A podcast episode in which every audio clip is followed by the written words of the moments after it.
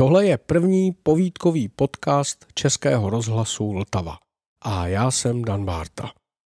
Sepsal jsem pro něj a také načetl několik čert ze svých cest. Jmenuje se to Nevinnosti světa.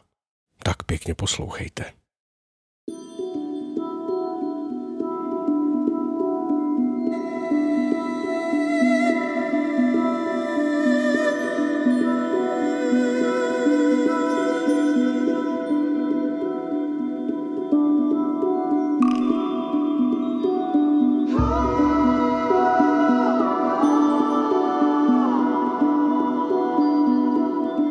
Hongkong, Čína, 2006. Hongkong.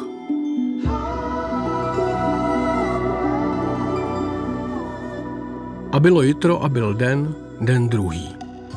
Druhý přednáškový den Mezinárodního odonatologického sympózia v Novém kongresovém centru v Hongkongu, červenec 2006. Přicházím pozdě, pozoroval jsem lidi venku. Slova se právě ujímá molekulární genetika. Zaujme pozici na stupínku, upraví si mikrofon a rozsvítí prezentaci. Bere si na paškál evropské zástupce rodu Eschna. Ukáže jejich dosud platné zařazení v rámci vyšších taxonů, podřádu Anizoptera a čeledi Eschnidae. Vypočítá všechny dotčené druhy, kterých je momentálně deset, seznámí nás s metodikou, umístěným markerů na vybraných sekvencích jejich DNA, počtem vzorků a tak dále. Objeví se řádky čárových kódů, hezky pěkně přehledně srovnané pod sebou a molekulární genetika jimi napříč spustí přes celou obrazovku několik vertikál a každou několika větami komentuje. Už to přijde, blíží se výsledky.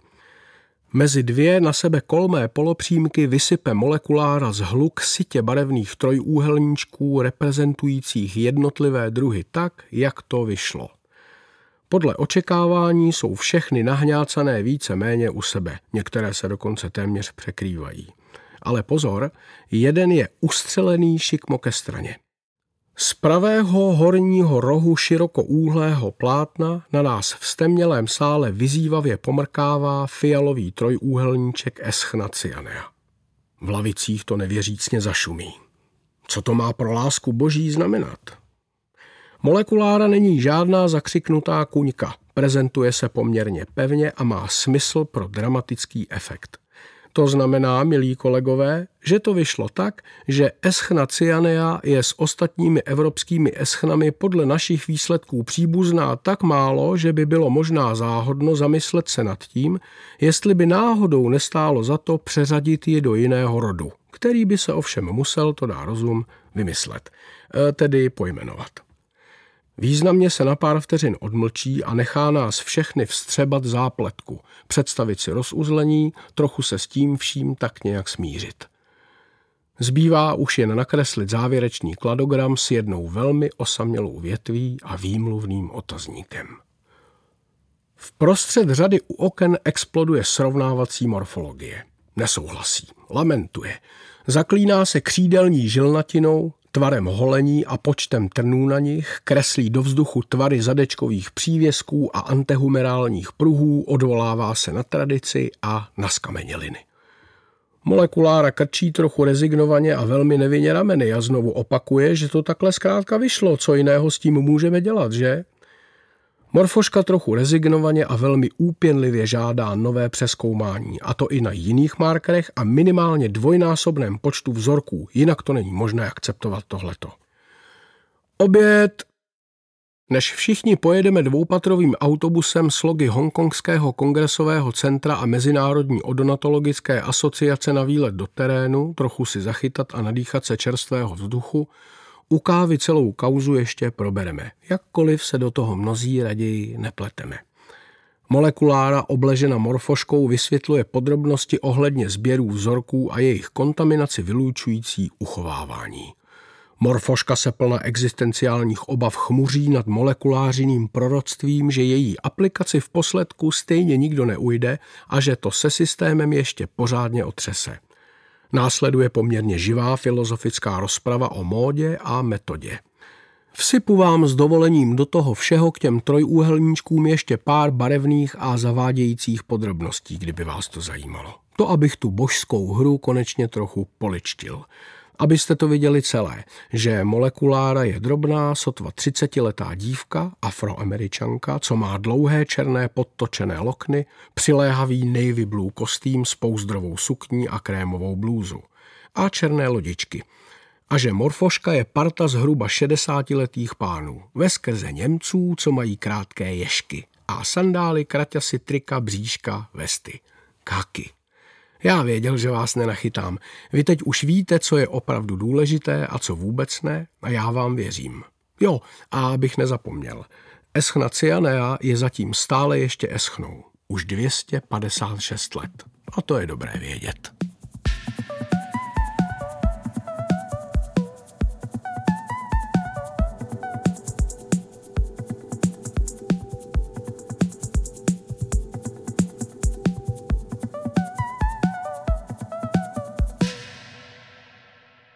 A bylo odpoledne. Jediným nezastavěným hongkongským údolíčkem k jedinému neregulovanému hongkongskému potůčku schází husím pochodem hejno asi 40 lidských bytostí s entomologickými síťkami přes ramena. Scházím také, nechybím. Všichni bychom se rádi vrhli do proudu nebo pobřežní podmáčené trávy, vedoucí zájezdu navíc velí rozchod, ale není to možné.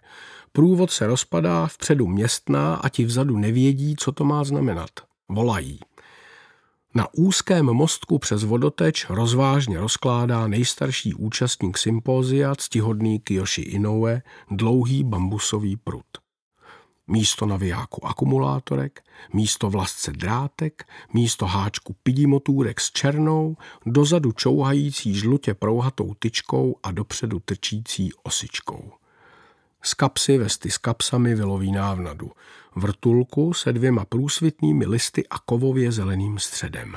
A soustředěně ji umistuje na rotůrek. Kde kdo má polohlasné poznámky a ostatní by také rádi šli. Jeho asistentka se zubí na celé kolo. Situace začíná být omamně bizarní, takže rezignuji na naplnění předem vytčených cílů a začínám pozorovat ze skrýše. Než pan všem překážející Inoue konečně vrtulku roztočí a zavěsí nad potok, polovina účastníků Mezinárodního odonatologického sympózia se kolem svého nejstaršího člena s omluvami nebo razantněji vodou a bez omluv pokouší dosáhnout protějšího břehu. Někteří zůstanou tady a, stejně jako tamti, jedni jdou proti, jiní po proudu. Úžlabím se ozývá nekompromisní svistot sítěk. Už jsem se ze skrýše napozoroval dost a rád bych si šel po svých.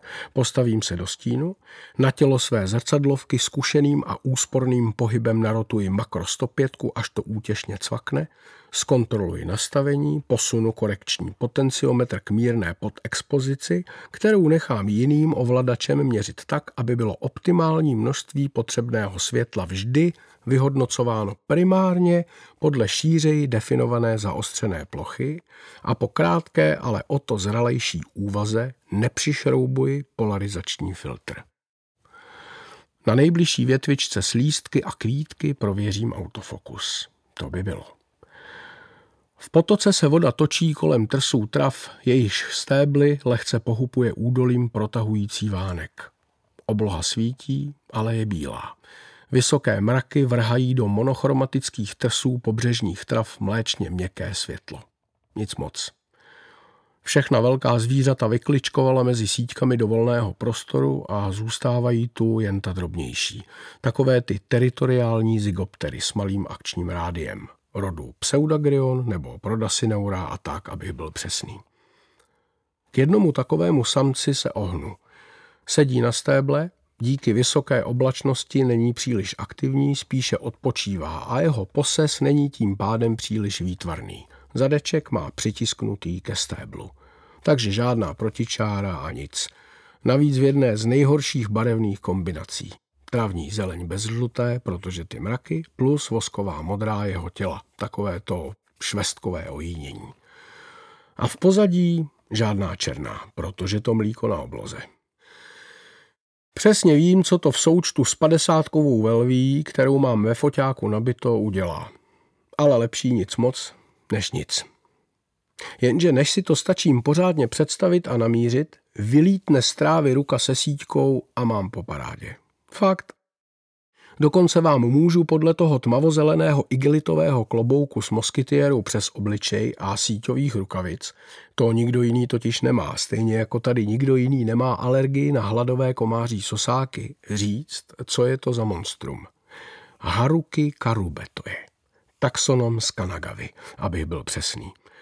Vyrobíme kratičký oční kontakt. Když zjistí, že jsem se nenamíchnul a omluv tím pádem netřeba, dál ho nezajímám. Hbitě svistne po další ospalé zigopteře. Tohle je přece báječné. I cíl může být cesta. Všecka svá fidlátka si tedy zabalím zpátky do brašny. Ne, že bych byl vyloženě otrávený, ale ceny to evidentně nemá. Jdu pozorovat ze skrýše, to je zábavnější. Nejsem v této holistické defenzivě sám. Kousek nad mostkem s panem neúnavným Inoue postává v podrostu s poněkud trpitelským výrazem André Ginter. Postavím se vedle něj.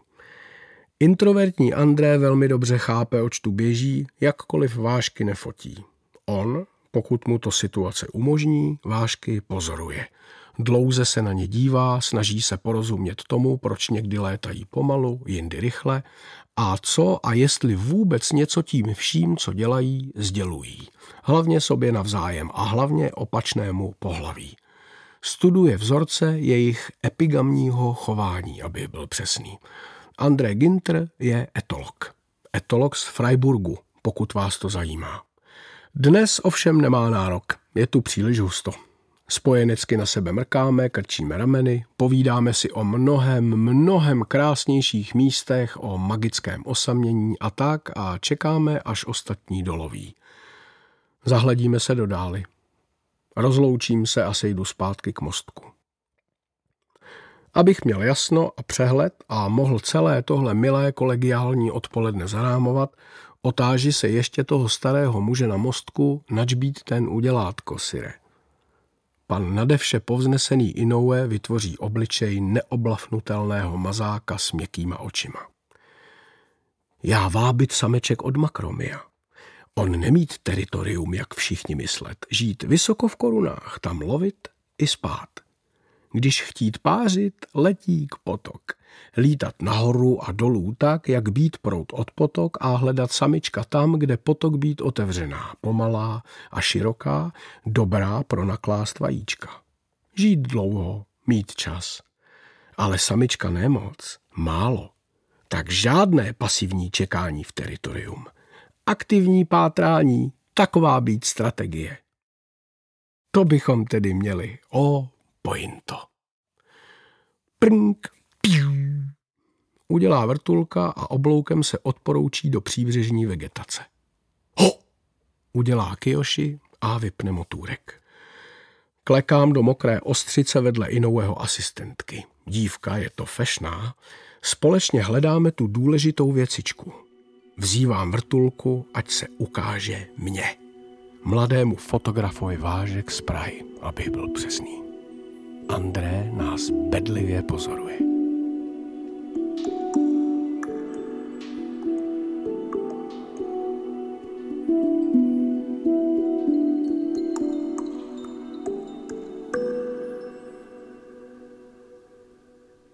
Čína.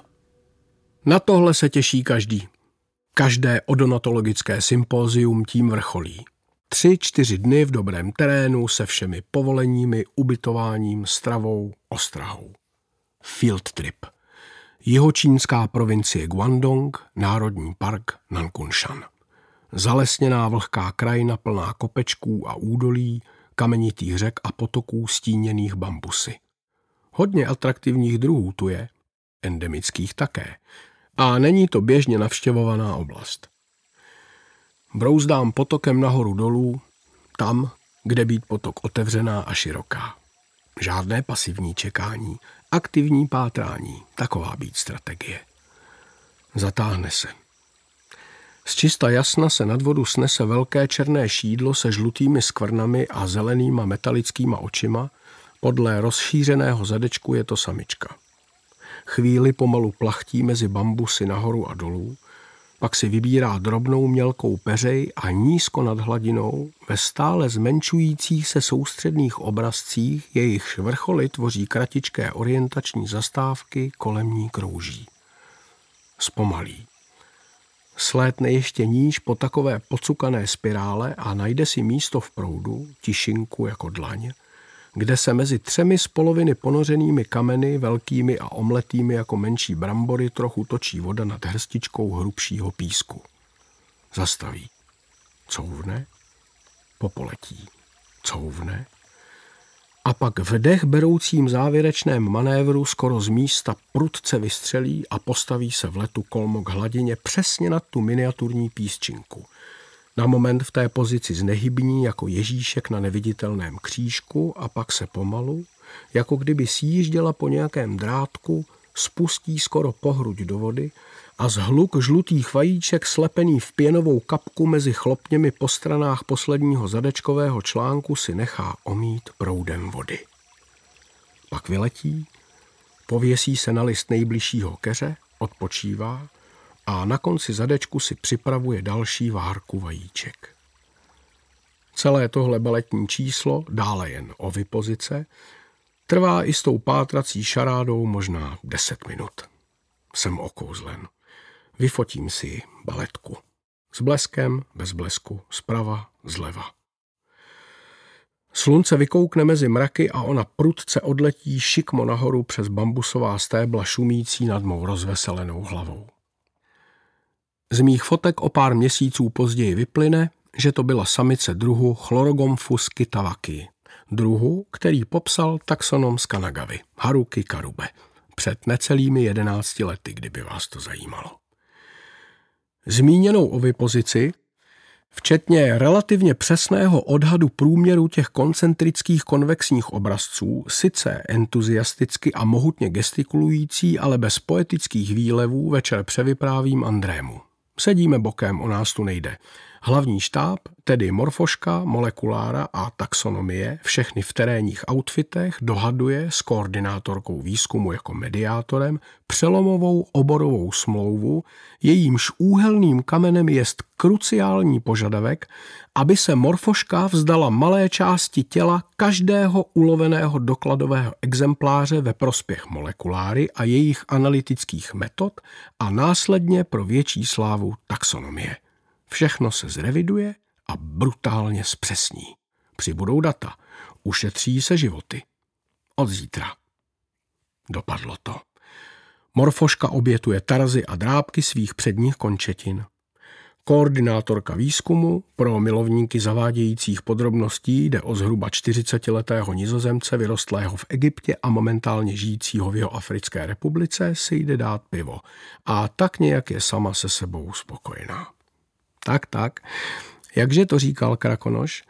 Střípek po střípku od tvarů tělesných struktur přes chování, způsob života a vztah k prostředí až ke genomu ukládáme informace o jednotlivých druzích živočichů a rostlin a každá taková složka tak získává, kromě jména, i obsah. Biologie. Požehnaná mezi vědami. No nic.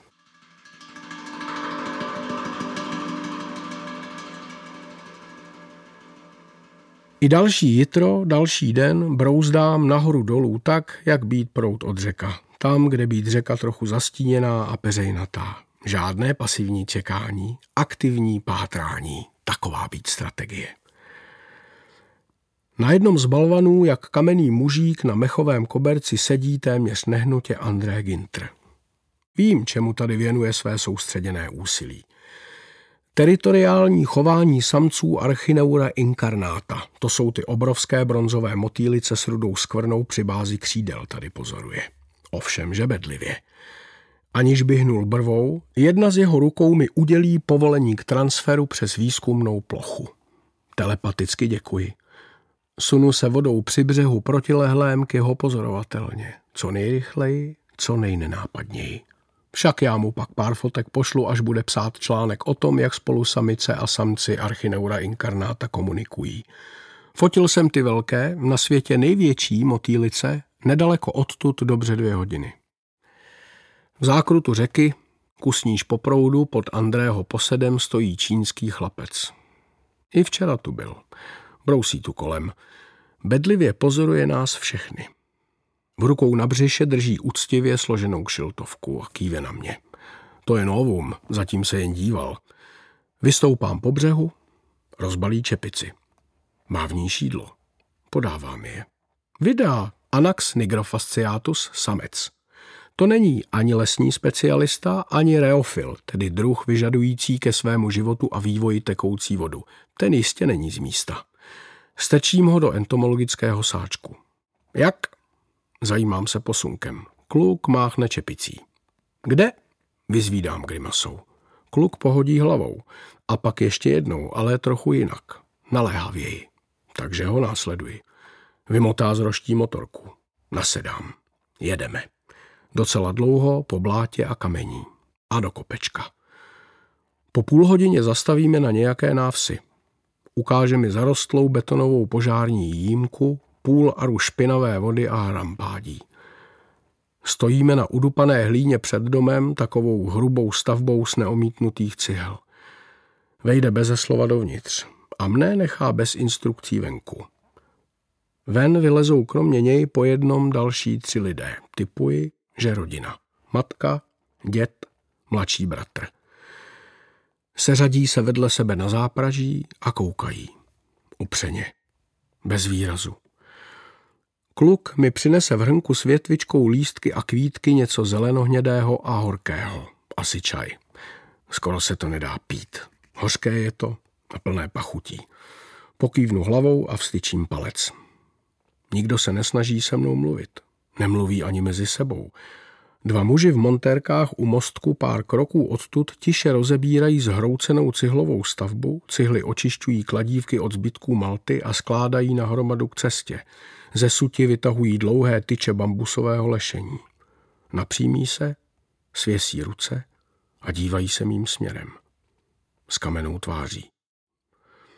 Před pokřivený, oprýskaný, kdysi bílý nízký dům ve stráni nedaleko, dům bez dveří, jen s černou dírou místo nich a dvěma červenými pásy s čínskými znaky na vlhkostí se odlupující omítce kolem veřejí, výjde rozvrkočená bezzubá stařena v dlouhé šedé sukni.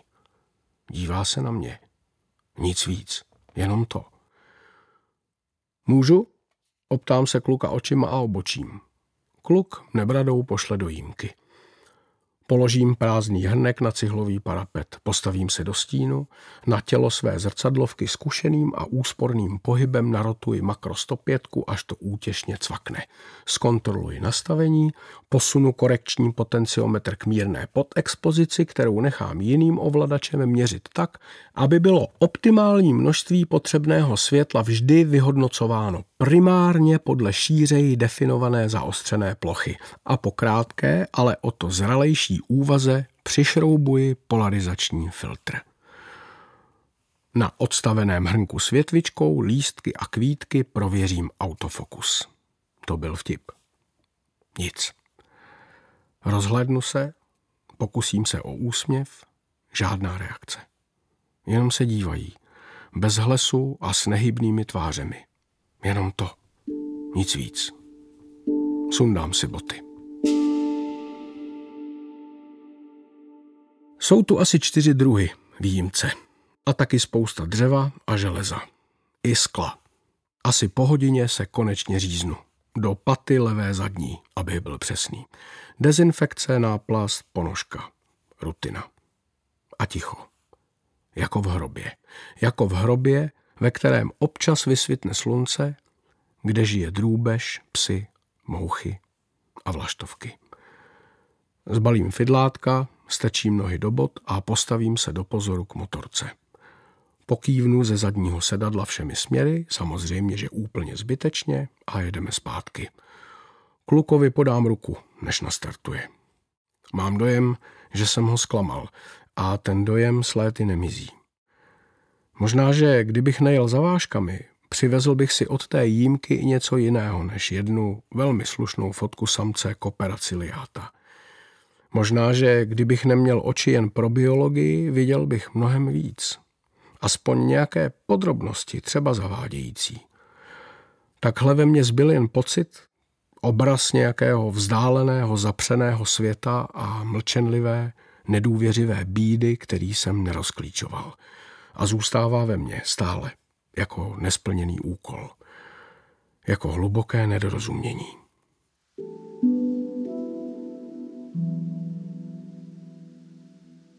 Večeře! Odevzdávám samce Anax nigrofasciatus nejsympatičtějšímu ze sekce morfoška. Thomas Brockhaus, paleoentomolog z Jansdorfu to je. Sasík z bývalého východního bloku, kdyby vás to zajímalo. Odnese sáček do rohu jídelny. Vybalí z něj exemplář a vytáhlý holanděn Klaas B. Dijkstra, který má v improvizované laboratoři dnes službu, mu obřadně ušmykne kousek nožičky.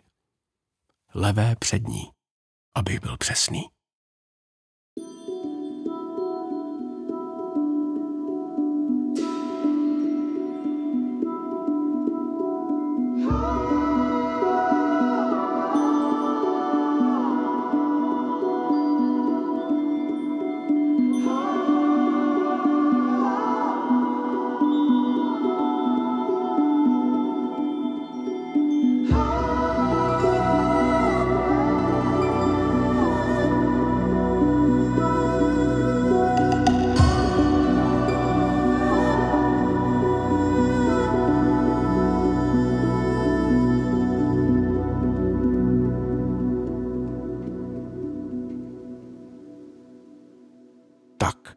To byly nevinnosti světa.